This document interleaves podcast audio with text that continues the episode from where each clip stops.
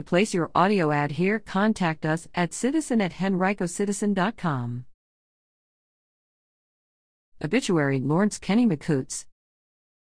Lawrence Kenny Ken McCoots, 93, son of Lawrence and Anna Kenny, McCoots passed away peacefully on April 8, 2021, at the home of his daughter following three months of hospice care. He was born in Evanston, Illinois on January 5, 1928. He grew up in the suburbs of Chicago ill during the Great Depression and later recession. He graduated from the University of Illinois with a degree in mechanical engineering. Ken served in the Army twice, once at the end of World War LL in Japan and later during the Korean War in Korea with the 13th Combat Engineer Battalion of the 7th Infantry Division. Early in his career, he moved his family from Chicago to Grand Inagua, Bahamas, where he took a job with Morton Salt to help build a salt ship loading facility that would revolutionize how the loading task was performed. After moving back to the States, he settled in Northern Virginia and worked for the Army at Fort Belvoir.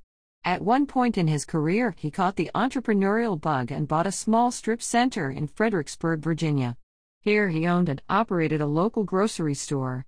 He eventually sold that business and went back to work for the General Services Administration in Crystal City, Virginia, where he retired. He was a longtime member of St. Matthew's Catholic Church in Spotsylvania, Virginia, where he was an active member of the choir. For the past 20 years, he has been a member of Our Lady of Lourdes Catholic Church in Henrico, Virginia, where he was an active member of the choir until 2019. Survivors include his younger brother David McCoots of MD, son Timothy Cheryl McCoots of Herndon, Virginia, daughter Catherine John Garmon of Glen Allen, Virginia, son Jeffrey McCoots of Stafford, Virginia, daughter Danielle J. Jabral of Glen Allen, Virginia, nine grandchildren and one great grandchild. Ken was predeceased in death by his parents, Lawrence and Anna, his wife Marion of 55 years on March 2, 2011, and his sister, Joan.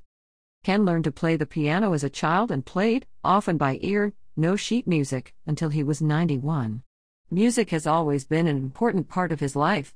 The family requests that expressions of sympathy take the form of donations to Our Lady of Lourdes Catholic Church Attention, Music Ministry, 8200 Woodman Road, Henrico, Virginia 23228.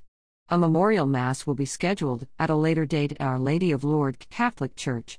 A private interment will be held later.